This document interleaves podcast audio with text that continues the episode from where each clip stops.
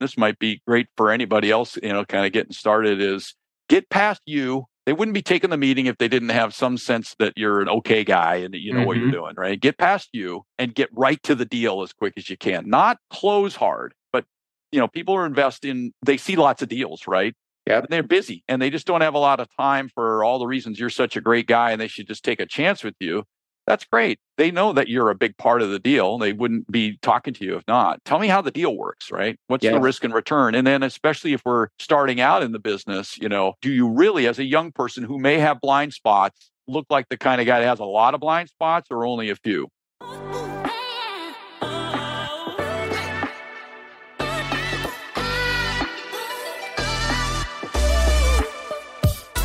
Well, I'm excited to welcome back to the show my man, Mr. Tom Hoban. How are we doing? Hey, good man. How are you, bro? You know, we just we I just gave you a little little narrative and backstory on how things have been going in uh in my world, which has been you know a turbulent time. Um, which I know we'll probably dig into at some point today. But I'm excited for kind of our our listener today, our at least when we were talking, because you and I can go for hours on many different directions. When you find somebody that shares common values, is a wise sage like you are, uh, who gives a ton of value, but is also, you know, always doing something big and motivating and challenging and inspiring. Uh, I get excited to have these kind of conversations, and I'm wanted our, our our guests to kind of be a part of our catch up you know i look at you as a mentor as a friend as somebody that's had massive success but stands for all the right things and goes about it the right way. And so those are the people i always want to learn and grow from myself. And then when i get to offer you know uh i guess a little bit of a sounding board for other people to keep in and get a little taste of your wisdom today i figured it'd be a great episode and call to record. So might be a little bit different than our traditional style of Millionaire Mindcast podcasting, but I know it's probably going to be 10x the value. And for those that are listening that are real estate investors and you know this fun world, the syndication opportunity path of wealth building and you know what's out there in the landscape in the real estate investment world and how that's really become available and um, something that many people can take advantage of. We're going to talk about that today and get some advice from one of the wisest dudes and most successful dudes in that space. Um, so, Tom, welcome back in. What the heck has been going on with you, dude? well, uh, it's good to see you, man. I, I am glad I reached out, and it's just a delight to be on with you. Honestly, what the work you're doing and the way you pour out. Uh, I became a follower your podcast. You know, when somebody brought you to my attention, and then you thought maybe I'd have something to offer a year ago when we got on. That was in the middle of COVID when I was cutting my own hair and before I grew a beard. And I was like, uh, dang, dude, you're like the sexiest man on earth now. You know, you look like you ran out of a dumpster back then and we're all rolling out of bed every day. Now you look like you should be on the magazine of GQ. Well, it's funny. A lot of, you know, we all have our own little, you know, you know, COVID's over when stories, right? And for me, it was uh, when I get back on a basketball court, you know, in a legit pickup game somewhere. And, uh, you know, I'm in I'm old enough that I shouldn't be playing, but that that was one. And then you know I could actually go to a barber and you know overindulge myself there in the chair and not worry about it. Right. So a few things. Yeah.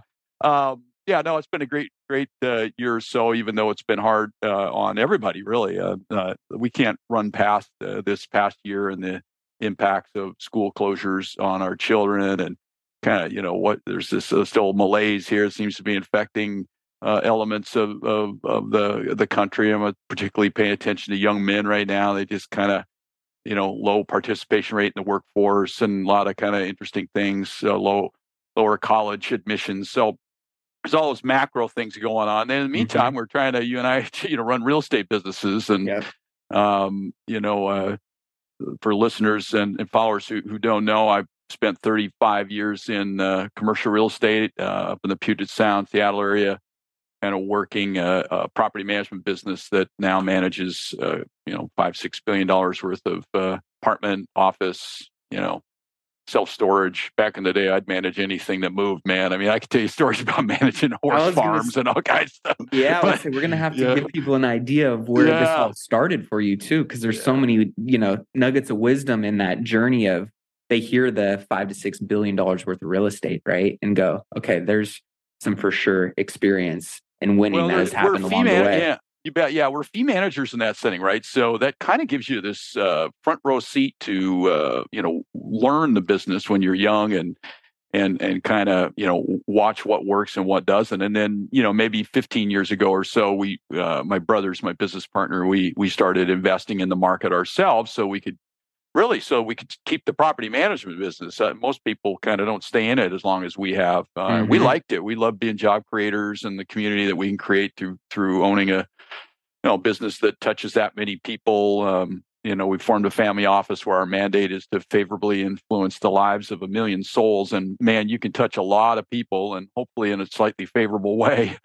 Um, uh, you know, through a property management platform that reaches into you know twenty five thousand households and you know, a bunch of office and retail space. So that's what that business does. It uh, we have other people working in it every day with us, doing a great job of running it. Um, and then started that investing thing. And we, it's interesting. We're super risk averse. We're kind of singles and doubles guys. So when we started jumping into investing, we we looked at our own book and then did a bunch of data scrubbing in the markets we were in. So well, what product type, what geographic area, you know, what what strategy, you know, works best here, and uh, um, we kind of landed on core plus suburban, you know, fully amenitized kind of 150 unit, you know, to 300 unit apartment buildings would look like the right story for us and but they're a lot bigger than we had the money to afford right? So we became syndicators very early in our careers right? Which did people even call it that back then? Uh, it's kind of a pejorative to be honest. It's kind of you know syndicator i don't know had that just became of, a marketable title I yeah guess. i think because if you're because we we hear these things about being a criminal syndicate you know and maybe it, there was a rub off there but that was something uh, you know i mean we sometimes we just call it direct invest right? So yep. there's sort of a couple ways to raise money to go buy income properties. One would be to raise a fund. Well it's pretty tough to do if you haven't done that before you don't have people in the room that have done it. And we're just operators. Our alpha is management work. Just wake up and try to you know run these things well. Let's take a quick break and hear from today's show sponsor are you struggling to close deals? Cold outreach can be a slow and brutal process, and in many scenarios, it's just wasting the time of both the buyer and the seller, especially when business owners who are trying to find qualified buyers are using inaccurate and outdated data. But it doesn't have to be this way. With LinkedIn Sales Navigator, your organization can overcome these challenges by leveraging this amazing technology and platform that translates comprehensive, high quality buyer data into real time insights and sales. These deeper insights empower sales reps and teams to adopt the habits of top performers, which leads to much better outcomes like building a bigger pipeline with real customers customers, leading to higher win rates and conversions, and of course, larger deals and paydays all around. We call this deep sales, and LinkedIn has built the first deep sales platform with the next generation of LinkedIn Sales Navigator. Right now, our Millionaire Mindcast family has an amazing opportunity to try LinkedIn Sales Navigator and get a 60 day free trial at linkedin.com forward slash mindcast. That's linkedin.com forward slash mindcast for a 60 day free trial. Let LinkedIn Sales Navigator help you sell like a superstar today. Just go to linkedin.com forward slash mindcast and get started.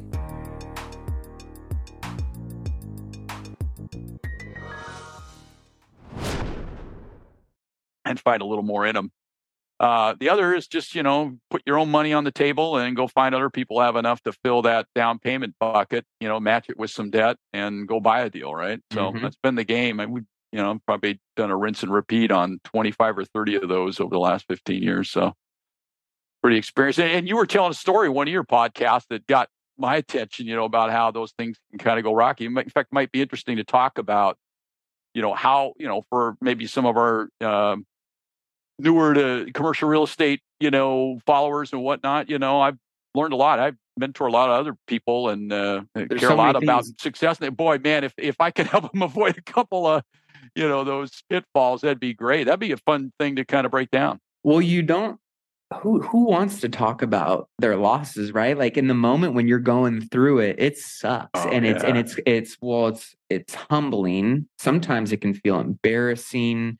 Sometimes it can be depressing, frustrating, but all of those in hindsight, when you when you really look back in kind of the rearview mirror of how they played out, are usually the inflection points of of taking you to a better version of yourself, a better version of opportunities or, or leading you on a path of bigger and better opportunities. And you kind of have to go through that, that suckiness, that shitty moment, you know, or season to kind of get there. Right. But when you're still whole and you learned and gained, you know, wisdom from it, it gives you the ability to kind of feel some confidence when you hear other people talking about it, being like, oh, yeah, I got plenty of those too.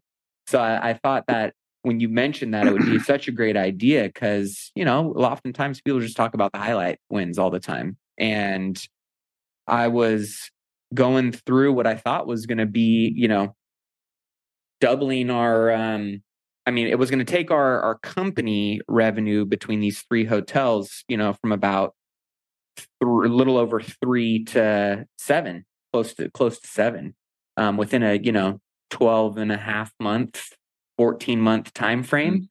Mm-hmm. Um, so you go from thinking you're going to double um, your revenue and your company essentially and your keys and you know our operations and getting scale and kind of getting past this like messy middle of just the grind and the hustle of not being at full you know scale and being able to run what feels like a real company to then the deal hit roadblocks and challenges and you know the economy our bank um, when they started raising rates you know our bank retraded us on LTV. They raised the rate alongside, you know, everybody else kind of got spooked and it felt like we were going through this deal of what felt like check every single box hotel right next door to the other one of the other, you know, three hotels that I own up there. Um, it would have doubled our team. It had commercial laundry facilities. It had everything we mm. wanted. Commercial core deal financially penciled, and then all of a sudden that happened. And then you know, we had to essentially either bring another two and a half million dollars to the table to cover that delta of what, you know, the the difference was, or, you know, it was a dead deal. And we were already working with a pretty challenging, savvy, savvy seller, shrewd seller, not a lot of wiggle room with this guy, knew he had a great asset, ran it really, really well, strong operator. Um, and, you know, he had, I think, five or six other hotels that were all just 15 to 30 million dollar hotels and um, got him to carry back the two and a half million dollar difference. So i was like cool we're we're back on track. Obviously the economics of the deal and you know the shift in capital that needed to be brought to the table and obviously what you know that financial change added to the portfolio or the pro forma it made the deal a little bit thinner. It spooked out the equity partner that i had who ultimately was we were 50 50 on the asset. So it was one equity partner that was going to be contributing that that equity. So I had all my eggs in this one basket. That was a learning lesson, you know, um, because when we got to the closing table with all those things that had happened, still got the deal in terms of the loan approved, and we got the bank to you know sign off on everything. We're getting ready to move to docs and close got the seller to carry back that additional debt in second position. We'd fought tooth and nail for this deal. Everything that could have derailed it, almost derailed it. We got there, and the equity partner got cold feet, said he didn't want to do the deal. And that was one of those moments where it, you get so deflated, right? You do it, you feel like you do everything right. And sometimes, you know, every deal is an ordeal, has an ordeal, and stuff comes up. So how do you protect on those downsides? Like from all of the deals you've been in and out of some of those things that are like i feel like i did everything in my control and i still lost. You know what what do you um yeah. what do you see from your side that i could have done better there or thought about differently in terms of maybe building a moat for that deal to get done still? Yeah it's funny because i uh, the very first deal i got on um it was a 33 unit apartment building. I had a pretty significant equity partner. We did, you know, you're dealing with OPM, other people's money. That just, mm-hmm. you know, you got to. When you don't have it at that scale yeah, yet, you're dealing yeah. with other people's and, money. And actually, right? in the model we have today, even though you know we probably could self fund a lot of our deals, we we prefer this model now. Actually, it's kind of neat because now we're serving people, you know, bringing them a product that they need and and yep. uh, helping other people out. So I kind of flipped my thinking on that. But initially, you know, we're young, we don't know what we're doing. I'm chasing this this deal. This guy's locked up, and he kind of pulled out last minute, killed the deal too, and I lost, you know, my thirty thousand dollar. Yeah, we walked away you know, from deposit. 100. Yeah, it's it's painful. I that was thirty grand I didn't have, you know, time to just burn very easily. You know, so you never have much much of you know every dollar matters. Yeah. You know, so it's hard. You know, it's expensive lessons, right? But anyway, he he brought me in. and He said, "I, I got to bail out on you." And uh, he, I knew he felt bad about it, but he had to do it. He had he had some reasons to do it that mm-hmm. you know that and I gave him the whole, but you promised and you signed and, you know, but what am I going to, you know, what am I going to do? You know, yeah. What are you going to do? Try, try, to die on this hill and, and, and still lose and never win him back or turn him into an investor. And I just said, why? And he said, well, things have gone pretty well for you so far in your career. And I'm only 28, 29 years old. And I said, yeah, they've gone pretty well, I guess, you know? And uh, he says, okay, great. That's your problem. He said, I want you to come back and see me after you've had your ass kicked three times he meant it. And uh, an older guy, he'd been around. And so I'm kind of upset and everything. But anyway, five years later, I come back after three major ass kickings, and now I get it, right? So what he's teaching you, and what you know these experiences teach us, is that we have blind spots, especially as we're building our our career. No matter how much uh, help we have from great mentors and advisors and our natural curiosity, those things all help, and they they reduce the number of blind spots we have. But we're to get we're to get some ass kickings no matter how hard we try. So, in fact, I'll just I'll give you a couple examples of how how they've happened to us, and then maybe maybe we could spend some time talking about how to reduce the risk of those, right? Because mm-hmm. now now you know there's some new risk, like when interest rates run on. Really, this is all what happened to you is just a direct result of interest rates running on you. Well, you know, I started in the business in 1984 out of college when interest rates were 18%. I'm aware that they can be very high. in fact, 5% doesn't seem that high to me today, right? Uh, but they got to go from really low to to there and when when things move then you know banks get nervous and LTVs change and then that changes the equity requirement which now squeeze down your return because you got to pay for that second deed of trust uh, that you stuck in there and that can kind of tweak things up okay so interest rate movement you know, causes me problems, no longer a blind spot. But I've, the deals that we've been been uh, had, uh, uh, you know, they haven't been horrible outcomes. You know, maybe we we didn't make money, but we didn't lose money. You mm-hmm. know, um, or you know, we walked away from a deal and lost our deposit, but you know, we never actually got into the deal. Um, what we we owned an apartment building not far from the largest Boeing plant in the country, which is in Everett, Washington, a little north of Seattle, and there's a you know some apartments down the street, a whole bunch of them, and uh, you imagine they're full of you know Boeing workers, right? Mm-hmm. Probably a third of the tenant base is.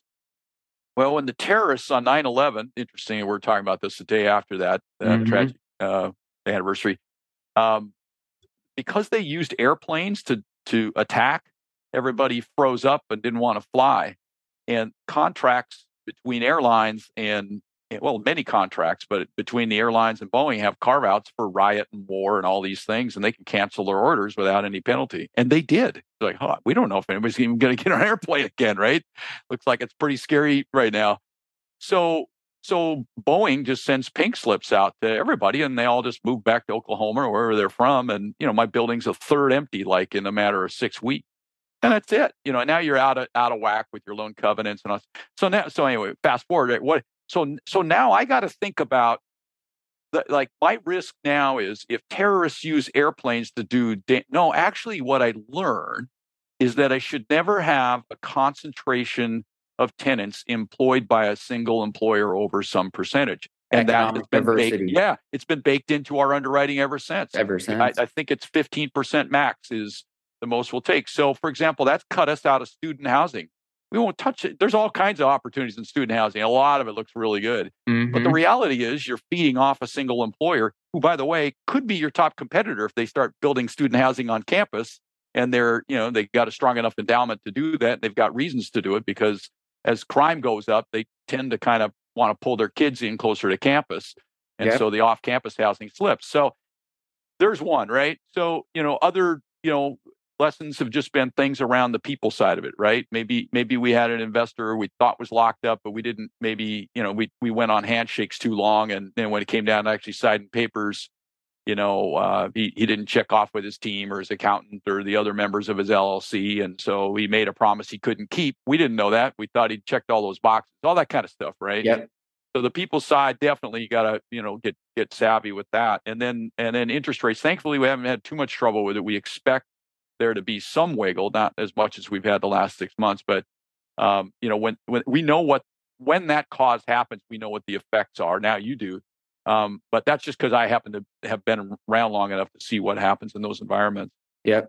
Now, so there's you know it's called uh, you know the mistakes you make, Cash. Um, a lot of times in the front end is is where this all can kind of happen, right? So one of your followers might be you know thinking, well, I'm going to go buy this deal. I need some other investors. So you know he organizes everything into an LLC. He's going to tuck some LPs in behind him, and he's got you know a little bit of friends and family over here, and then he's got to go cold and talk to a bunch of other people. In fact, actually, one of my sons is doing that now. He's out doing his own real estate development, and uh, nice. uh, you know he you know he didn't want any help from me, so that's fine. And uh, uh, he's his own man, and so uh, I, I said, well, you know, good luck going walking out cold at 28 years old on your first or second deal, you know. And see, how, and he did. He raised, you know, quite a bit actually from you know about ten different people, and uh, so the first thing he learned, and this might be great for anybody else, you know, kind of getting started, is eh, get past you. They wouldn't be taking the meeting if they didn't have some sense of that you're an okay guy and that you know mm-hmm. what you're mm-hmm. doing, right? Get past you uh, and get right to the deal as quick as you can. Not close hard, but you know, people have lots. You know, people are investing in in. They see lots of deals, right? Yeah. They, they, and they're busy and they just don't have a lot of time for all the reasons you're such a great guy and they should just take a chance with you. That's great. They know that you're a big part of the deal. They wouldn't be talking to you if not. Tell me how the deal works, right? What's the risk and return? And then especially if we're starting out in the business, you know, have you do you really as a young person who may have blind spots uh, look like the kind of guy that has a lot of blind spots or only a few? I was going to say, how do you overcome that newness to kind of like looking to take that next step up. You know, well, this is you... why it's so like what you do. You you you actually have wisdom because you hang around other people have wisdom, right? Mm-hmm. Now, just because we're you know we're uh, we have wisdom uh, from past I- history doesn't mean all of it will apply to the future. So you you know you got to you know somebody says, well, yeah, this is the this is the way you do it. Oh, you got to read this book. This guy's got to yeah okay, fine. I got to live in this world today and tomorrow. So I'm going to do it my way, but I'm going to uh, take that under advisement. That's a big way. You know, do you have the kind of people around you who have enough wisdom to help guide you? And then do you look like you're smart enough and have enough critical thinking skills and any kind of track record to prove that you can take that stuff in, but you're not just, you know, a, a monkey see, monkey do, right? You, you've mm-hmm. got some discernment in you and you can understand how it goes. Well, a big a big thing that I know when we're evaluating other people's deals as an LP, so now they're coming to pitch me from time to time, right? Yep. Yep. I, am really looking for the resilience, this ability. You've just been through this, you know. had some family losses. You know, your poor dog had passed. You know, he had a deal that was, you know, that's what an ass kicking looks like. It comes in a chunk, right? and you know, yes. it, are, what are you made of? Yeah. You have any resilience, and so I don't. There's no formula to figure out what someone's resilience quotient is, but you know, especially in uh, you know, real estate deals have their highs and lows, but there's some elements of them that are kind of predictable. There's no, you know, like IP and there's no patent and there's, you know, mm-hmm. it's, it's, like these VC plays are, are the kind of thing where some kind times there are people who who can start up businesses who will just will them to success somehow, right? So you know, now you can stay in them too long and keep losing people money if there's no there there, but I do I do care. I think a lot of success in syndicating real estate deals because a lot of times we're holding them for a chunk of time. And you know, yeah. are you are you here for the long haul? Can I trust you to do good work? And are you tough enough to get through the tough times and not lay around and wallow and blame others and all that? You know, it's the way my uh, my dad, who's uh, we're Irish Catholic, and uh, my dad's so proud of it. He's still around, his late 80s, you know, Korean War era guy, you know, the whole tough, you know, kind of reminds me of Clint Eastwood. I would love to be at your Thanksgiving dinner table oh, and hear some well, of the stories of your pops. Uh, yeah, we're there. You know, we're we're Irish, so you're never quite sure if they're all true. You know, that's how, how we Irish go. You know, if, if you need a stronger punchline at the end, you know, it's okay to color a story a little if you're Irish. But no, he he, he would say, uh, you know, you, you to uh, me and my younger brother, you know, you know, I don't know if you guys are going to be able to make it in your 20s in business, but you do possess one advantage. You're Irish and the one thing about Irish is they get their ass kicked a lot. They get right back up and run right into the fight, right? So that was his sort of way of saying, you know, be resilient. Don't lay on the ground yeah. very long. It's like football. You know, you get your you, you, get your hat knocked off. You know, pick your hat up, get back in the huddle, even if you're a little stung. Mm-hmm. you know, mm-hmm. and just go. And I do think that matters in when you're syndicating real estate deals. And I think it's something that LPs look for is that resilience quotient, mostly because real estate is is really kind of an operating business full of lots of tedious deals that are uh, details that have to be organized in yeah. in, a, in a manner toward a common goal. And you got to really watch. It's like running a retail business. You got to really watch the details. Hotel even more so, right? You got all this, you know, ratings you got to watch, and you got hotel customers you got to keep. Day. There's a lot of stuff going on there. Yep. You have it to get through the tough times when things don't go well, whether they're knocking you down at home or they're, you know, hitting you in the face in the deal. You got to get through those tough times and get through them quick. That's that might that might be actually more important than than you know how well can you calculate the return on investment after yeah. my pref. yeah. you know? Well, I think a lot of people get hung up on that piece too, right? Where they they they have the grit and the stamina and the determination, but they get hung up on the fact that they think they need to understand and be the expert in the money or the financial modeling side of it.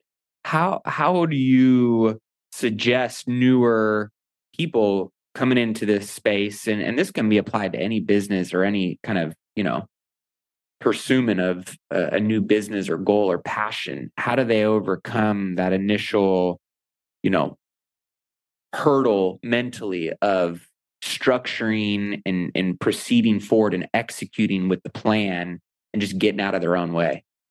Yeah well whether you advertise that as part of who you are or they're just there. But the more experience and wisdom you can surround yourself with to guide you along the way, the better the better your chances are of, of, you know avoiding big pitfalls. But there are some realities that are unavoidable. So let's just take an example of a deal. You're going to buy a picket, uh, a 50 unit apartment building or office building or something. Mm-hmm. Um, you know, there's going to be a lender involved. We need leverage to make these work. So let's start with let's not over leverage, but let's not under leverage the deal, right? We need leverage. We can't find a return. So kind of find that sweet spot. And and and so when things go really bad, it's the over leveraged deals that fall out of their loan covenants. Now you got to contribute more equity. Now you got the one thing you don't ever want to do if you if you can ever avoid it is go to your investors for a cash call. That's the beginning of the end in many mm-hmm. cases, right? So, you know, oh, reduce the risk of that by getting some sensible leverage on it. Um, you know, and everybody kind of has their own number. Ours, our, our magic spot is kind of 67, 68% kind of works for these apartment buildings we buy. So, um, and then have a deep appreciation if you're young and you're moving forward. Do the research to figure out what it's going to take to uh, secure a, a, legit loan on this thing and what that guarantor's balance sheet needs to look like. Because you you probably are walking in the door without it, and you're going to need to drag somebody else in. Then have a deep respect for the risk that they're taking. Mm. We've had a long, really good run here since the real estate crash. Um, you know, of of you know, not a lot of loan defaults and blood in the water. You know, but those of us have been through an S&L crisis and you know high interest rate environment and the crash and all that. We know what guarantor risk really looks like, right? So. Yep find a guarantor whose balance sheet can stand tall and then respect them in that environment so that they're compensated some way if they're they're not already an investor you know they get some extra pop of some kind for stepping in and uh, co-signing on that uh, loan as as the guarantor. And i'm sure you know most of the people sophisticated enough to go buy a real estate deal know this but all guarantors are not alike you know and i i my first job out of uh, college was at a bank and it was right in the middle of the S&L crisis. So unfortunately, I had, I didn't get to wake up and make many loans to people doing really well. I spent a lot of time over in the special assets section because I was a you know piece of meat fresh out of college and I could count. You know, you know, you know, helping helping the bank figure out, you know, how how hard should we start squeezing these borrows before we foreclose on assets. And uh, if they're personally guaranteed loans, then the first thing you do is go to the one guarantor. If there's you know two or three of them in there, that's got the most liquidity and the strongest balance sheet go get relief there. I mean, you only have so many dollars to spend on your legal team to go sue people to try to, you know, mm-hmm. uh, get them to uh, perform on their loan. And um, so just recognize that, you know, if you're young and you're getting started and you're, hey, I'm standing tall in there as a guarantor. I got all my stuff on on line too. It doesn't really mean that much if things go bad. The bank's going to go where they can get the most relief. So the heavy on the guarantee is an important one to understand and maybe appreciate and respect in the room until you're in a position where do that yourself because that's yeah. that's the GP's obligation. So what about like a 10 or a, you know, 15 million dollar purchase would uh you know, or what maybe is a rule, a good rule of thumb for a balance sheet guarantor for every tier of purchasing power? Are you interested in boosting your income by an extra $50,000 this year? If so, you're going to love what I've got in store for you. I am beyond excited to officially announce an incredible opportunity to join me in my exclusive mastermind, which will include myself and 25 other hand selected investors who are actively pursuing commercial real estate in 2024 and want to be held accountable to making sure they buy their first or their next commercial real estate investment property that will net them a minimum of $50,000 a year. This mastermind group will not only teach you how to do that, how to find, how to analyze, how to structure and buy these types of commercial real estate investment properties, but you'll also have an opportunity to be a part of an intimate group of high achievers that are going to take your network and your resources to a whole nother level. But here's the catch like I mentioned before, this is exclusive. We're only selecting 25 ambitious individuals for our founding members group who are serious and ready to take that next step in their commercial real estate investing journey. So if you are ready to increase your passive income by at least $50,000 in the next year with commercial real estate investing, then this is your moment. These spaces are going to fill up fast. And trust me, this is the one and only time to be a founding member, which comes with some pretty special benefits. So head over to myfirst50k.com and submit your application now. Again, that's myfirst50k.com. You can head over there, check out the program, see everything that it entails, submit your application to join, and I can't wait to connect with you soon. I wish I had good memory on those. You know, there's there's you know banks have really clear stuff on the ratios and the liquidity requirements. They're really looking for liquidity. You know, what kind of stock yeah. portfolio do you have? You might have a little cash around. A lot of times it'll help if you move your business, you know, your banking relationships over to them if it's a commercial bank. And mm-hmm. you know, when you get up to these kind of now you what you get up to kind of non-recourse, now you've got a little less risk on the guarantee, except for what they call the carve outs for really bad behavior, you know, fraud, Yep. You know, really bad stuff that you you, you know if you're doing it. It's not yeah, it's not accidental. It's usually your own doing. Yep. So uh so non-recourse is a different animal entirely, but um uh but they'll look in deep to uh to the liquidity and and uh so you know I would think you know it'd be tough to probably you know eh, you know secure a loan of 10 to 15 million uh, if you didn't have a guarantor that had you know at least uh, 10% of that in just pure liquidity and maybe a balance sheet that could stand up to uh, uh, uh you know at least half of that uh, yep. or so the bank's going to do i probably sound like i'm way out over my skis if there's a banker listening but you know the bank's going to figure you know we, we have a default situation here but for the borrower to stay in the seat that's the best thing for them they don't mm-hmm. actually want the asset back through a foreclosure. That costs them a lot of money, and it tends yep. not to work out because there's usually you know uh, a problem in the market. You don't want to sell into a bad market. Yep. But you know, fifty percent of the loan, uh, if if the borrower had to save it, uh, they had enough cash and some other assets they could liquidate. They were uncorrelated to the real estate deal they're in. Uh, you know, I feel pretty good about that. So I'm I'm guessing that that's kind of what the balance sheets need to look like to stand up to that kind of thing. And then they're going to ask for any investors uh, typically, uh, you've experienced this too. I mean, they're going to typically ask any individual LP that's got more than maybe 20% position in the total equity pool. They'll probably ask them to step in with a guarantee too. Mm-hmm. Um, so keep that in mind as you're out raising capital. You know, maybe you don't want anybody else to, you know, you know, that's not what the LP signed up for was to, you know, also take on a bunch of guarantee risk. Yeah. So maybe you need to go out the door recognizing that, you know, I can't just rely on one heavy and a couple small ones here. I gotta I gotta find a bunch of people, you know, if I'm raising, you know, five million bucks, I can't have anybody over, you know, say 20% of that. Um, so that's you know that's something to think about too. And then there's just this reality in the marketplace of LPs, you know, you know, private high net worth individuals, the kind of people you might run into through you know networks and things like that. Not not big private equity pooled you know funds and things like that but the kind of people that kind of get people like me started you know that are just sort of you know handful of people in in town, uh, you know, they're they're kind of in that you know hundred to five hundred thousand dollar range anyway, right? Mm-hmm. So, and they all know somebody. That's it. That's everybody wants to. I, what is that thing? You know, like you send your kids to this school and you're all in and you think it's the best and you want everybody else to send their kids to that school or sign up for this soccer team or whatever, because whatever I'm doing must be, you know, it's validated if everybody else does it. People actually do that in investing too. You know, I'm I'm in I'm in with Matt Matt on this thing over here, and they'll tell tell other people if you make room for them, invite them in. Um, yep. So yeah, that can help. Yep.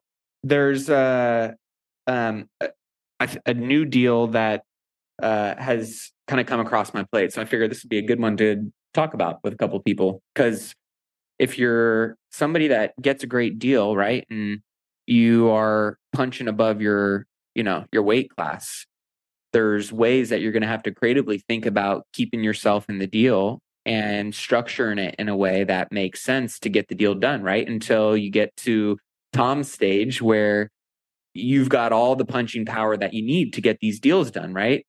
And so if somebody's got an opportunity, and I'll just talk about the one that I've got a buddy of mine, um, Houston operator, strong operator, already has, you know, a good chunk of real estate doing prop kind of honestly reminds me of your model you know probably when you were first starting out. He's got you know four or five apartment complexes a couple hundred doors in houston property manages for some other groups as well.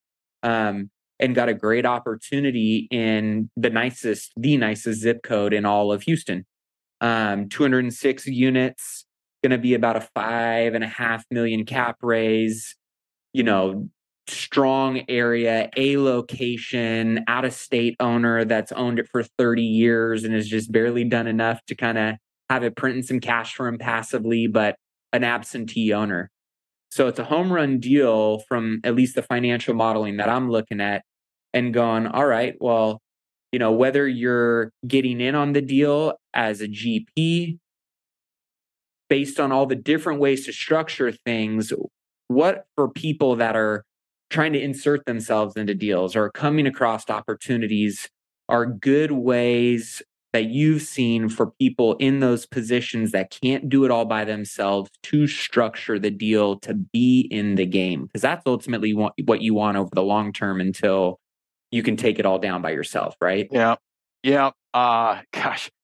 I, the the line of people is so long that have come across a deal they like they tie it up and the clock's ticking. And, you know, when you're a buyer in today's market, you don't have a lot of time, you know. Uh, land deals, you have time, but you know, you're buying a straight over tackle apartment deal, you got to move fast, right? Mm-hmm. So the first thing to be thinking is if I don't know where that 5 million equity raise is, if I and if I don't have probably about 8 million that people have told me, you know, when I add it all up, all the different people have said, yeah, I'll invest. If you get a deal that looks and smells like this, let me know. And yeah, I can turn around quickly and I'll do, you know, one, two, or three of those with you. That's kind of what, you know, that's, it's really a pledge, right? Yep. We're really going around getting pledges from people.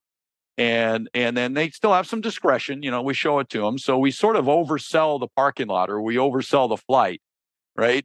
We kind, we're kind of out there trying to stir up enough interest that we have, you know, more than more more capital saying, yeah, you get a deal looks like that, show it to me, because you know some people just have already deployed their capital or they can't move right then or they don't like the deal or whatever. Yep. So you know we might give them back in when we're doing just direct invest, we might give them three strikes and then we'll stop, you know, considering them real. Yeah. You know, if they pass in the, the three deals in a row Makes and they sense. don't do anything, okay, fine, yeah. you're not you're not real. But but you know, let's just say most of them line up. So the first thing to do on that, you know, five, I, I got to make sure that I have already done the homework.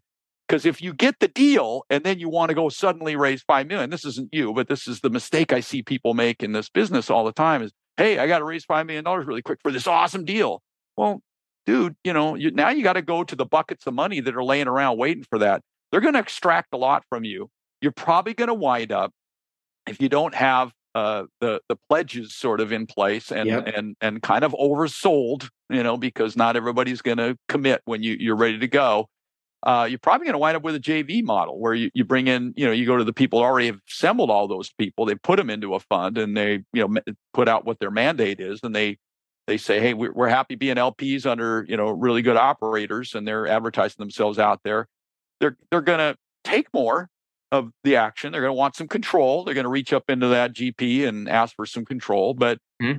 but but they've done all the work. They've done all the work to raise the capital, and they got the mandate, and they got the team in place, and you know they know what they want, and they just go hunting. And so that's not bad. It's not a bad thing. And is it's, that one? Is that one check writer? Yeah, yeah, that's, that, group, yeah. Right? A lot of times they'll well they'll want to see you in. I mean, they, the, the, hardly I don't ever seen anybody ever do a deal unless you know the promoter himself had some skin in the deal. no, right. To, I'm, I'm talking more but so. Yeah, like no, the, they could take down. Stack. Yeah, they could take down ninety percent of it or so. Yeah, that happens yep. all the time. And yep. you know, typically we call it a JV model because now they're really instead of a pure LP, you know, they're kind of an LP plus, right? right? Yeah, they're kind of in there. Well, sometimes they don't want to be a co-GP; they want to be an LP, but they've got some governing rights where they can kind of crawl up into the GP and tell you when you can and can't sell, and you know they want to be a table when you refinance, and then they've got they've got eyeballs on you. They're auditing you all the time, make sure you behave because most of the money is theirs, right? So, yep, yep. Um, and those are all rights that typically LPs have. If you have, if you syndicated that five million out to you know twenty other people, uh, you know, they have a lot of those rights, but they might not have, say, the right to decide when to sell it, right? Yeah. Um, what what are the what are the structure of kind of LPGP? Any promotes there? What would you know, kind of? Because I'll give you a little bit more color on this one. So, um, most of the comps on this one in the area are ninety to 130 a door, and this deal is locked up at about 70 a door. I think they're they're about 75% of where rents conservatively could be. So there's a big rent growth, even with rents cooling down and softening conservatively. Not unusual for a, a long term owner who's just cash flow oriented. Yeah. Yeah, I mean, needed he, to push he, market exactly. Actually, when, when we manage for people like that, that's the strategy. Is to, let's just be about five, ten percent under everybody else's number, so we stay full and we just yep. cash flow thing, right? So I totally get it. Okay, yep. so he's leaving a little bit on the table, probably intentionally so. Yep, and um, he ultimately is you know flexible on timing because he's kind of working figuring out what his his thoughts are so there's some options there um but yeah so looking at that deal you know how do how would you structure and take that out 80 20 70 30 promote schedules you know well, yeah, I've I've seen all kinds of different models. At the end of the day, you know, when you if you if you bought it and you held it for five to ten years and you took all the proceeds out at the back end when you close the LLC down and send all the dollars out, it almost always winds up about kind of 80 20 you know uh, mm-hmm. investor the promote position is about kind of pencils out to about 20 whether you put in prefs and ladders or you kind of do a straight 80 20 split or mm-hmm. 85 15 or some other Sometimes we'll do a different split on the equity uh, that will be distributed when the thing's sold at the end than we will on the cash flow that comes out. You know, we can maybe try different split structures to, you know, uh, generate more cash flow. Um, so be a little more generous as the promoter, generous to the investors on the cash flow piece. Yeah, we've, I think he was, he was wanting to structure it where, um, as he's done on his previous ones, um, no pref, just all capital is returned to the investor first. Yeah, yeah, and it, there's kind of some uh, nuances to that. Um, uh, at and the back end, when we sell the, the deal, um, the first thing we do is we make sure the investors, when we uh, divide everything up under whatever the uh, promote structures are, the first thing we have to do is make sure the investors get all their original capital back, mm-hmm. right? We don't get to participate in anything unless at least that has happened. Yep. And then we get to participate, right? So they almost have, we call it in the business a look back provision, right? Um, so there's there's a function that's almost always there, the look back that that says that you know that we don't get to participate till you get your original investment back. But it, it it's not necessarily the case that you have to get all your money back along the way through the cash flow experience and all the way at the back end before we get touch any of it as the promoter. In fact, if I'm an investor in a deal, I see something like that. I I, I, I first thing I, am thinking is the promoter is going to want to sell this thing quickly because all of his return is captured in the right. equity. Yeah, they have, they're not incentivized or taken care of along the way. There's got to be some. So he's got a structure where he's getting some coins put in the slot machine along the way. Where yeah, yeah, yeah. You he, want your promoter there's those to... fee structures, right? As you alluded to yep. earlier. Um, and maybe you can give a little color or context on your guys' strategy in terms of how you structure your fees to make sure you guys are taken care of along the way yeah. and how that doesn't necessarily require you to be as aggressive on the split structure because you're collecting a good chunk along the way, right? Yeah. Well, we're probably a little unusual because we uh, we had a uh, you know an income from our property management company, the little engine that could over there always. So you know we didn't look at the investment program that we created and and kind of became its own big monster. We didn't look at it as a place to really you know for or my my brother and I, uh, we were the kind of the heavies in it initially. Uh, we, we weren't looking at it as a place to earn fee income. We already had uh, good incomes coming from the other business. So ours is a little different. We're a little lighter on the fees. Uh, we we chose strategically to not be brokers. We wanted the brokerage community highly incentivized to bring us deals, and if we had our hand out to participate in the brokerage fee, we thought maybe they'd you know, it's a it, it's not yeah. really a fully transparent market. You don't really know why the other guy got the deal when your prices were kind of the same. But you know, yeah. if, if, we were trying to participate in the brokerage fees and he wasn't, maybe that was the tiebreaker. Yep. So we got out of that, and so well, acquisitions fees can. It, it typically market is right around one percent of the purchase price mm-hmm. would spill into the promoter just to pay the bills. Yep. So, and that's pretty. You know, you you need something to pay the bills. You need, you know, you got an acquisition team that's probably all you know, very incentive oriented and bonus oriented based on performance and getting the deal in the door. You got to juice them up. So most most LPs are comfortable with something like that. The asset management fees along the way vary a lot. It depends on the struct uh, uh, the program and the and the promoter themselves. You know, we were always vertically integrated, so we weren't trying to make much money on the asset management fee. You know, month to month. Uh, we might have charged one percent of the gross income we collected on the apartment buildings on top of the management fee just to uh, pay for the asset management work, but not much more than that. Um, and then uh, and then there might be a, a refinance fee. Sometimes people will do that if there's the work to do, which you know create a distribution experience usually for the in, investors. So like, okay, well, there's some work to do there, there, and yep. there is a lot of underwriting and all that, as you know. And uh, sometimes people charge you know half a percentage point or something like that, you know, 500 bips for for that trouble if they do it themselves, and then uh, maybe another you know uh, half a point to one percent uh, disposition fee at the back end for again the work to, to make sure everything is done right at the back end if we're selling it. Um, so there's some fee income in there. Honestly, being a promoter is skinny on fees. Um, mm-hmm. uh, you, you, you, you know, you and and and so that's it's a it's a hard business to go into and and live on the fee income. Uh, it, it it helps to be um, involved in some other things at the same time. So at least for us, it was property management. I know a lot of people are already in development. There's some development fees sometimes when they buy these things, they do a value add or they're building ground up. And then there's mm-hmm. sort of this maturation experience that they might have that kind of matches what something like uh, the one in Houston you're looking at. So you know, so it's it's not a fee rich business. It can be, in fact, but uh, and you know, it's one of the things that investors new to us will quickly look for. You know, are you guys feeing this thing up? And you know, a lot of ways people can hide fees and stuff, and uh, we don't. But again, we always had the luxury of some other places to go for that. But that's something for you know younger promoters to think about. Um, do I want to be a broker? Um, and will that mm-hmm. you know mm-hmm. poison uh, you know the the market or or incentivize people or disincentivize them to bring me deals? Is one that's a tough one because there's some good money in that um, that does pay the bills. And then, you know, if you measure these acquisitions, that's what starts driving you to these larger deals.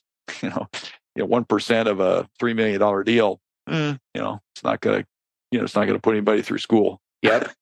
Yep. Uh, but a much bigger deal now it starts to get interesting. But you know, you can you can underfee yourself too. Don't I would say to anybody in this business getting going, don't don't undersell what what you should be charging. Uh, you this is a sophisticated activity that requires good, solid people that need to be incentivized and Absolutely. rewarded well to do it well. Especially if you're offering long-term deals, right? Because uh, one of the things they have to be able to, uh, LP has to be able to see in there is are you guys going to be around in 10 years? You know, you're asking me Stamina. to stick. Yeah. Well, there's, there's, all those resilience issues that we talked about, stamina, grit. How do you assess that? Do you even someone? look like you're going to be here? Like, are you, do, yeah. you know, what's your you, incentive to stick around? Right. Yeah. I was going to say, how do, how do you assess that? How does somebody um, display that to a potential, you know, capital partner or LP you know, really selling yourself. You talked about your son, right? You know, and some of the lessons that he learned and some of the things that he successfully was able to do as a 28 year old going out and syndicating real estate, right? I mean, nowadays, the beauty is there's no lack of access to information and whatever you decide is your barrier of entry is your barrier of entry based on your mindset around where your barrier of entry is at but there are absolute real physical hurdles that you got to overcome oftentimes around financing experience right? A lot of the kind of variables you're talking about and being that gp um how do you how do you sell yourself on those things? How do you sell your yeah. your deal and sell your your brand who you are to you know capital partners? Yeah well just for what it's worth you know i just, you know, I just we I've been I'm still punching above my weight. You're never not punching above your weight. You know, it's just I, I five billion dollars worth of assets, and is it because you're always going after something bigger? I, it's not because I have that problem. Like I, we don't we don't live lavishly. We don't want all that stuff. Uh, personally, you know, there's not a lot of that energy driving this thing. We're not trying to you know, uh, or you know, I, am sure we have egos, but you know, we, we, we, you know, they've been well fed that we don't need, mm-hmm. you know, we don't need a lot of attention for, you know, so so so why so that so that now I just now you got to say, well, really, so you're punching above your weight. Well, what happens as as our uh, business has matured? We we start to look, you know, my brother and I in our 50s, you know, we start to look, you know, reasonably successful, and people are making these seven to ten year bets on us, and and they're kind of going, well, you know, you're going to be about 70 by the time this thing matures, you know, you look like you're getting close to out to pasture. So, uh, so that's that's kind of a reality, you know, that we we we have to face. And so the reason we're punching above our weight is that we've attracted people in their um, in their 40s to come work for us, in 30s and 20s, mm-hmm. you know. So we have talent that looks like it'll outlast us. Now we still think we're going to be doing this forever because it's a blast and yeah. serving serving other people by helping them get into deals that you know we like enough to put a lot of our you know skin into, you know, and it's pretty low risk and they're pretty predictable and you know they do pretty well. But yeah, but I mean you have to have the apparatus to to do the grind. They know where I'm not in there, you know, painting apartments anymore. So who's doing that, right? Um, so when I was young, that's what I sold. Sean and I are going to do everything. We're going to touch every damn piece of this thing. We'll be out here crawling over this thing. Uh, my my son, he's that's one of his pitches. Look, I'm young. I got all this wisdom around me. I kind of grew up in the business. I studied entrepreneurship here. I went to this great college there. I did, you know, I worked in real estate development for a great company and won some awards and all this, you know, hand waving, great stuff, you know. Mm-hmm. But on mm-hmm. this deal, this thing, the one thing you know is that I got nothing else in my life but to make that thing successful. So mm-hmm. he's selling what I sold when I was young. We also uh, I'm selling you the 24 7, I'll work outwork the old guy. right? Yeah. Know, over here, I'm one of these guys. I'm like an old guy now. Now they're kind of going, oh, I don't know if you're going to be around 10 years. So I've got to build a different story to make sure it looks like I've got a strong succession plan. So we're punching above our weight because uh, how could I attract these this, these young, awesome people to come in and give us their best franchise years and play with us if I didn't want them to be successful? So when they say, okay, you, you, got a nice little thing going here, it's great, and it kind of took care of you know three or four of you guys and a bunch of these other guys, but I want it to be this. Okay, then we're going to support that. So you know, we form a family office, and this year, speaking of punching above our weight, you know, we formed a uh, we we're doing a fund for the first time, you know, fifty million dollar fund that got you know go out and raise a lot more than we usually raise and put it in a fund and then go buy deals and you know, punching them overweight led, again, you know?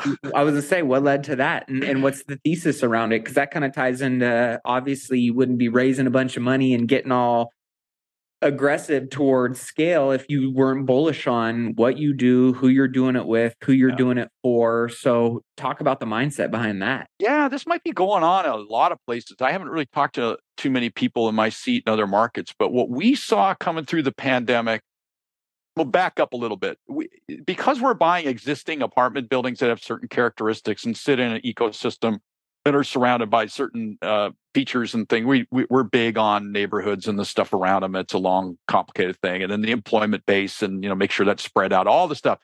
I already know what kind of 50 to 70 buildings, 50 for sure, 70 if I kind of stretch that a little bit, I want to own from you know Interstate Five all the way up the Canadian border, all the way down to maybe you know Medford, Oregon. I mean, I already know which ones work. So I can reverse engineer my whole business and say, okay, we should just be talking to those 70 people, the people that own all the time. And a certain number of them are going to come up on the market when they hit, you know, their equity requirement marks or somebody dies or, you know, their debts due. You know, we know what all the triggers are that might cause that. And we're talking the bro- bro- brokerage community because they're working those guys too, right? So we already know uh, which ones we want to own. Well, going into this year, we had intel that led us to believe there was going to be a lot more product coming on the market than mm. normal. Mm-hmm. And a lot of it was developers. So developers going in the pandemic, you know, had to finish building their product, but they were a lot of them were scared to death. And and operating these things and grinding them for cash like we do every day is not their thing. They, you know, yeah. they're just trying to hit a occupancy mark and you know stay in in in their loan covenants and get this thing done and you know make sure there's not you know uh, the sheetrock doesn't fall off so they were in that mode and scared in this pandemic because there was all this you know uh, eviction moratorium stuff going on mm-hmm. and locking rents and all that and so we talked to several who were building into these markets and amongst the 70 who said I'll sell to you at a fixed price if you're willing to to take the risk. And then when I deliver this thing to you at 95% occupancy, or when I get it there, then I'll deliver it to you at that number.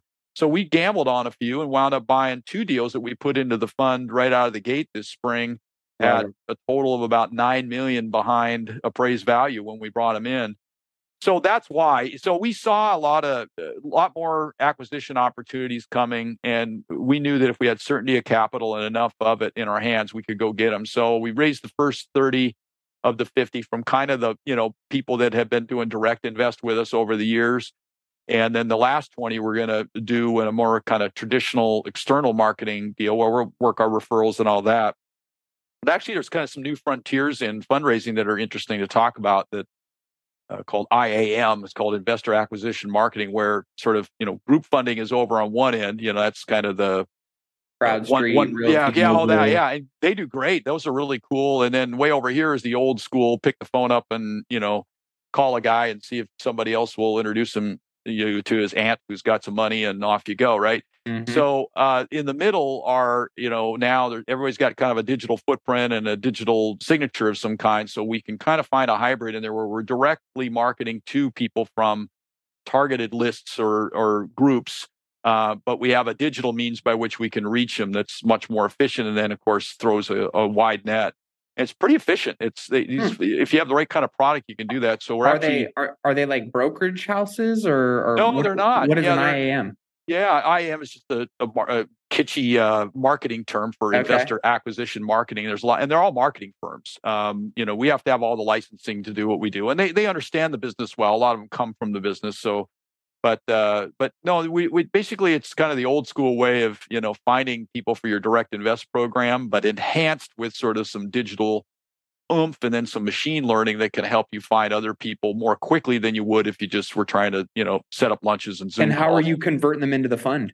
Yeah, so so once you get their attention, then all the all these outfits do uh, uh, is they're just a, a, warm lead generation machine. You know, once they're once once you get a hit on a warm lead, I mean, you you got to bring them in, right? So yeah. you have to restructure your company a little bit because you might get a lot of leads, which is the point.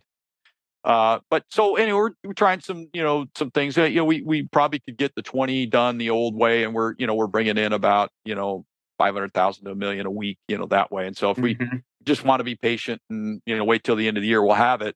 Uh, yeah. Uh, but we thought we'd simultaneously try this and uh, and see how both go. And and so there's some new things out there to to raise capital that you know are worth looking into. It's it's pretty pretty new.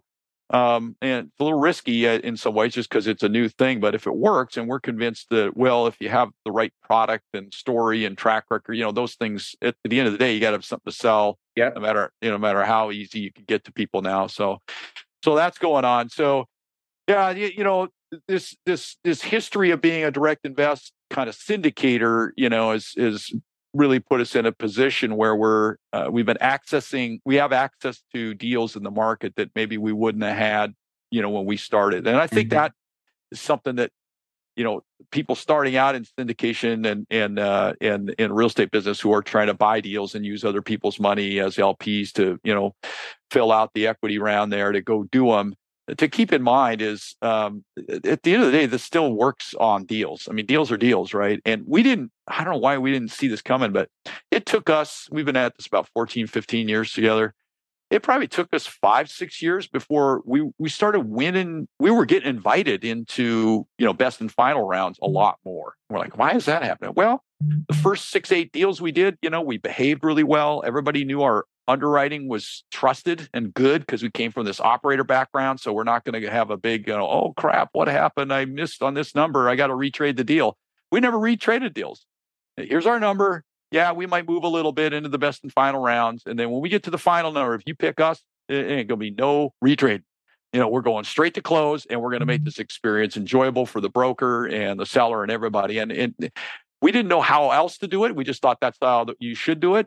Turned out that gave us a competitive uh, yep. advantage in enough, some ways. You, yeah. You end up with a great reputation around town that yeah. people want to just keep bringing you deals and so that improves your efficacy. It's one thing to have your 60 70 deals that you like and and see a lot more of them coming on the market. So hey let's go raise a fund. It's another to actually have a shot at those deals because it's just so competitive and you don't want to overpay right? Yeah. So it, we, we've had enough circumstances. We buy some off market like these two developer deals but you know, a lot of times you just have to go head to head and see something that somebody else doesn't see that, that gets you the deal. But we've had a few that we've bought where we found out afterwards we were we are not the highest bidder. We were maybe number two by a little bit, but they chose us because they knew we wouldn't retrade it. So access is a big deal. You know, we figured out with LPs we're talking to that if if you as a, a promoter have some sort of unique access, maybe it's just deep market knowledge. So mm-hmm. when you make a bet in the market, you really know where the the risks and and all that are. Uh, that gives you a huge advantage with LPs because uh, that market knowledge and access is huge. Yeah, so as we wrap up, Tom, I know a lot of people are uh, we'd be doing them a disservice by you know not asking about your overall economic outlook going forward and you know what risks what opportunities are out there things to maybe lean into and get a little bit excited or you know explore some aggression around but also you know some of those areas that you want to be careful of the safety traps you know and uh, trap doors and build the safety nets in that you need to you know navigate some of these choppy waters that oftentimes create some of the best opportunities for people in terms of wealth building and furthering their income and their financial freedom goals. Yeah it's uh it's it's complicated to answer. I'll try to do it you know really simple. Um uh, i i abandoned a lot of uh, uh, social media and and communicating uh, and absorbing information from sources that I just found were distorting my uh, uh, my view of reality. You know, if you read the news, I, you know, everybody knows what's going on, right? Media is yeah. trying to manipulate us to clickbait and all that. So, okay, so so uh, let's assume everybody knows that there's some issues there. So I pretty much really absorb most of my news uh, about ex- externalities uh, that might be impacting the economy through Wall Street Journal and maybe a deep dive in Barron's or something like that. And then I spend a lot of time, partly because I'm kind of a lazy guy. I don't like to read a lot. Um, makes me sleep. I I call people all the time. So my, my first bit of advice is I'm going to have an answer on where I think things are today. But I think what's most important for people getting going in real estate or or trying to have some consistent success is find a methodology and a process to to to filter information so you're you're getting good information. It's just so difficult. One of the things that a lot of the young people I mentor just say it's just so hard. I don't know what to trust anymore. I agree. I, I agree. So uh, I'll I'll state this too. About 2030 ish, um, and there's some uh, some some writing and some theorizing that's and some research done on this by a couple of guys named Bolio, uh, a couple of brothers that have a uh, uh, uh, some some depth in this, and some other people that that's when this entitlement uh, environment that we've created in the U.S. starts catching up with us, and we just don't have enough revenue to you know cover all the baby boomers as they're pulling from the uh, you know, from the tax base, and, and the tax base mm-hmm. isn't that big anymore. So anyway, one, one or the other has to give. You know, we have to extend the entitlements out. Well, you know, the baby boomers have never not gotten what they wanted. That's just kind of a pathology that's unfortunate, and yeah, maybe there's some good in that too. So we have to watch that issue. and and so I think you know be be ready for a reset, you know, a pretty big reset in in the U.S. economy that might cause you to want to be liquid going into about 20, 27, 28. So I just frame everything by saying those things. Like I have my way of filtering information. It's very focused on trying to get to the truth. And I mm. often I'm talking to people who I think are also good at that in different areas to try to get my information. So that's one. And then, you know, there is this looming issue uh, around, you know, US debt that's got to get dealt with that uh, based on how human beings tend to behave, seeking pleasure and uh, avoiding pain, you know, we'll probably won't fix it through discipline. Uh, we'll mm-hmm. probably have to go through it. Uh, and that will be something that if you're liquid enough, when things re- get repriced, you know, it's rough and a lot of, you know, horrible stuff happens at, at a human level. People yep. lose jobs and houses and it's awful, you know. But there you stand, uh, patriotically digging us out when things get to a bottom and, and we start revving the engine back up. So that's one. So in the short run, to answer your question more directly, uh, I'm I'm I'm still pretty optimistic about apartments uh, and and housing in most of the West Coast uh, and and some other parts of the U.S. Uh, I don't see us catching up with demand on the supply side for you know ten years or so. I mean, it would it would take massive political change to to change it. You have to have not more than just a Growth Management Act mandate. You have right. to have change in uh, it, you have to impose. You know, California's trying to do it in its own kind of way, but I mean, you got to have something happen here to get the housing built because we have this NIMBYism and selfish culture that doesn't want anything built near them once they get their slice of heaven. So that's got to get fixed, and that's not going to happen quickly uh, until we, you know, expunge that pathogen out uh, as it ages out, and and uh, people who are young and experiencing high housing costs have faced that reality that uh, the generation ahead hasn't. So that's going to take some time to get through. So I would just be heavy into uh, housing of any kind, really. I think single family building into the market. I think building apartments if you can do it affordably. Uh, uh, that son of mine that's active, he's converting a motel into studio apartments in a small market, but super underserved because they've been supply choked. So I like I like that category. We're staying out of the cities. I, I think people need to be a little careful about the cities. I just don't think city life is going to be appealing for a while. It's going to take a while. We're uh, still allowing too much crime to happen. The, Seattle, for example, has got about 60, 65% of office occupancy back, but that you know last chunk to get it to 80 85 is mostly about perceptions of crime and that kind mm-hmm. of stuff so mm-hmm. and we're not fixing and seattle's actually doing a pretty good job they had a big summer and good tourist season and all that so maybe they're coming back quicker than others but we got to get that stuff figured out so I like I like I like your suburbs. I like uh, buying into the notion that we're going to have a lot of hybrid work, uh, and uh, and I, I still like these uh, uh, these port cities and port communities that have uh, universities in and around them that uh, tend to be younger on on the on the age side. Uh, I I the, the, external externalities, excuse me, that concern me are still that obviously that mess in Europe, um, you know, the war in Ukraine and what might happen there, and and uh, mm-hmm. disruption to markets there. But um, you know the forces at play there are pretty big and they're a lot closer to it than us and so i have a feeling the europeans and the ukrainians and russians are going to come to some settlement there so we don't uh, lose our our european buyers so i can go on and on but i i'm pretty optimistic generally i i trust human beings to fix macro problems i don't yeah. stay up at night worrying about global warming because i think we're going to figure out how to scrub carbon out of the you know out of the atmosphere at some point it's yep. just chemistry stuff like that you know you, it doesn't happen fast but i think we're going to figure a lot of these problems out.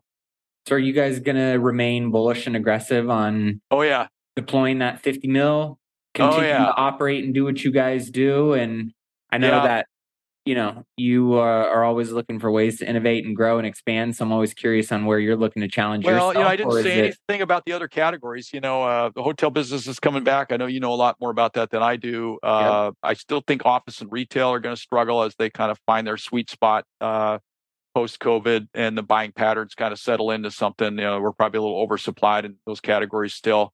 Uh, so the thing, I, I, mean, we've been in multifamily workforce kind of housing, taking care of you know working folk, uh, you know, that, that, wake up every day and go to work for a long time, and it's been pretty steady. And that's probably because it's core human need, right? Everybody yeah. needs a place to hang their hat at night, and uh, so you know we we stick with that now you know it, it's got its own kind of low risk low return story it's kind of nice it's the little engine that could the singles and doubles that's not for everybody portfolios need sometimes more aggressive growth And so if I were a, a betting man in that, I'd say, okay, that's fine. I'd take some chances building into that environment. I'd build multifamily or convert motels, or I'd, you know, I'd do uh, all kinds of things to figure out how to get into that undersupplied environment because it's just, uh, I just don't see it getting fixed anytime soon. As long as we don't, you know, destroy the job market somehow. It looks like jobs are going to hold up here for a while. I'm a little concerned about young men. I haven't figured out, you know, our our participation rate in the labor force uh, with with young men and and the college enrollment numbers are down. There's something going on with men that has my attention right now that uh, I, I, think could be a pathogen that we're going to have to deal with in in. It's in it seems like at least in a lot of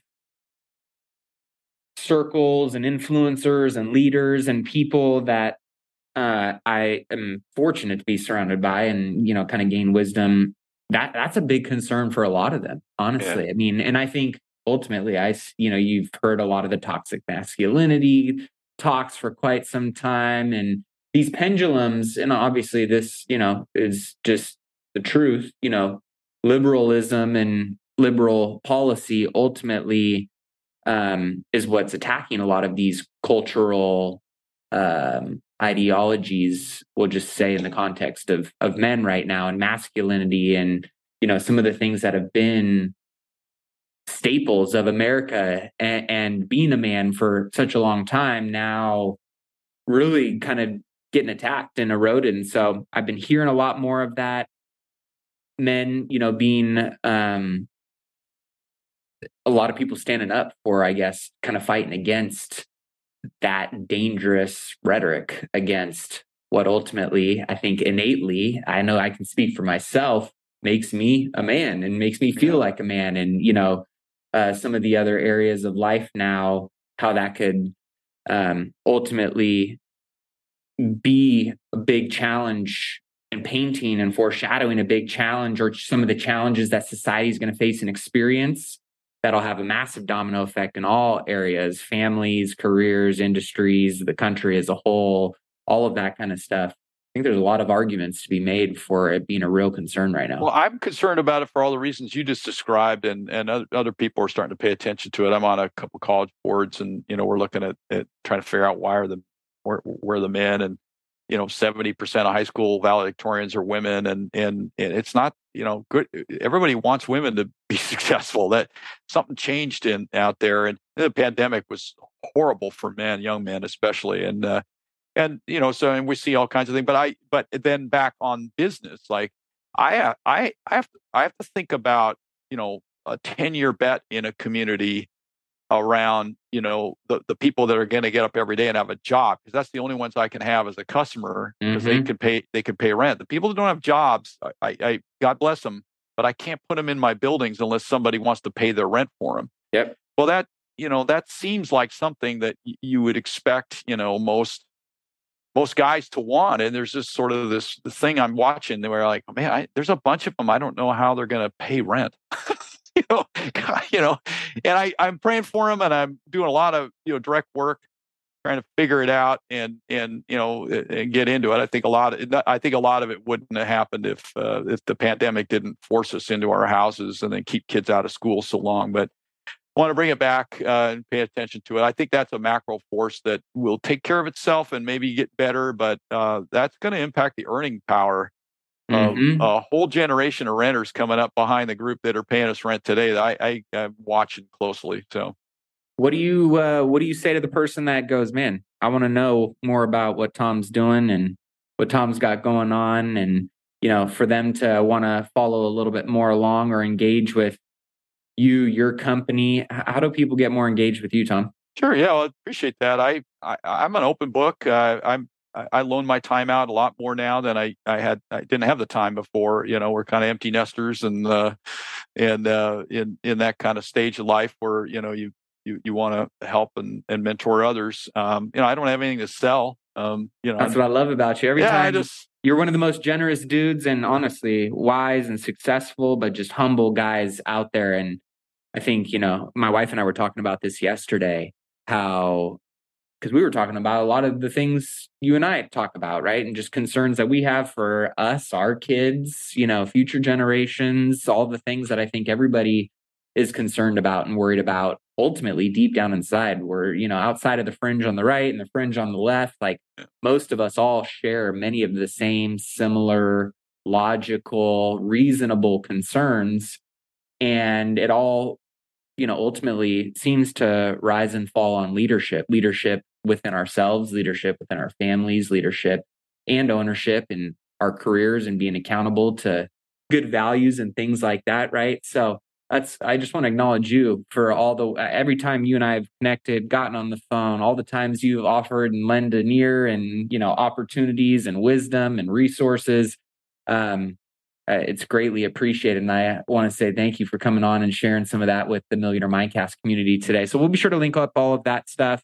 If you're a high net worth investor and you want to check out you know credit investor and you want to check out some of the great deals that that tom has. I mean if uh, people always say, you know, how do I get into good syndication opportunities? And of course, I'm always, you know, sharing and pitching my own deals, but I've looked at so many different operators, so many different deals, and you know, people that don't have anywhere close to the track record and resume that you do. So if you are, you know, uh, an accredited investor and want to take a look at different deals, what's the best way for them to kind of get on your your deals list? Yeah, I'm easy to find if you just uh, you know, uh, search on Google Hoban Family Office or Tom Hoban. Uh, there are a couple other Tom Hobans, but uh, I'm the one up in the you are the one Pacific Northwest. yeah, the, the, the bearded wonder now or whatever I am. Yeah. And uh, yeah, and our company's names are Coast. Sometimes we show up under Coast Group, and it, I'm easy to find there and reach out. Um, people can always you know email me and find me through you. I I, you know, we'd love to take care of anybody who want to do exactly the sort of investing that we we offer, but I definitely want to,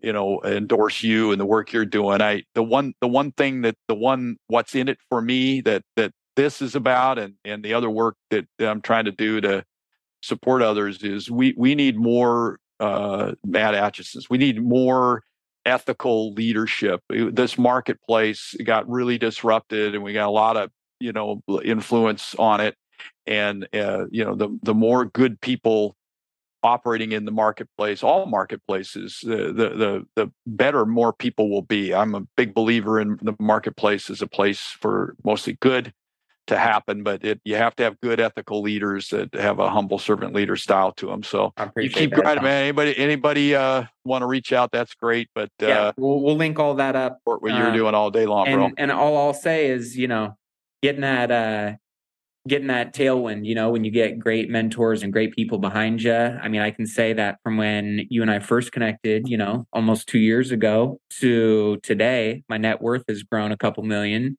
I have grown as a leader. I've grown as a business owner. I've had many failures along the way, but you know, when you get around people and conversations and, and environments that inspire you and challenge you and get you thinking bigger and giving you you know some of the the stepping stones to get there um, you know you gotta you gotta give thanks for that and uh, that's why i'm grateful for tom hoban and uh, i know the millionaire mindcast family is as well so thanks for coming on the show today man appreciate you well, that wraps up this week's episode. Hopefully, you guys enjoyed that interview. And if you did, all I ask is that you share it with somebody else who maybe needs to hear this today or that could gain some value from something that was talked about or discussed in today's interview. You just never know one piece of information, a conversation, a tool, a resource can completely transform and change the trajectory of someone's life or their business. So if you get any kind of value or you want to support the show, all we ask is that you help us organically get this in front of more people.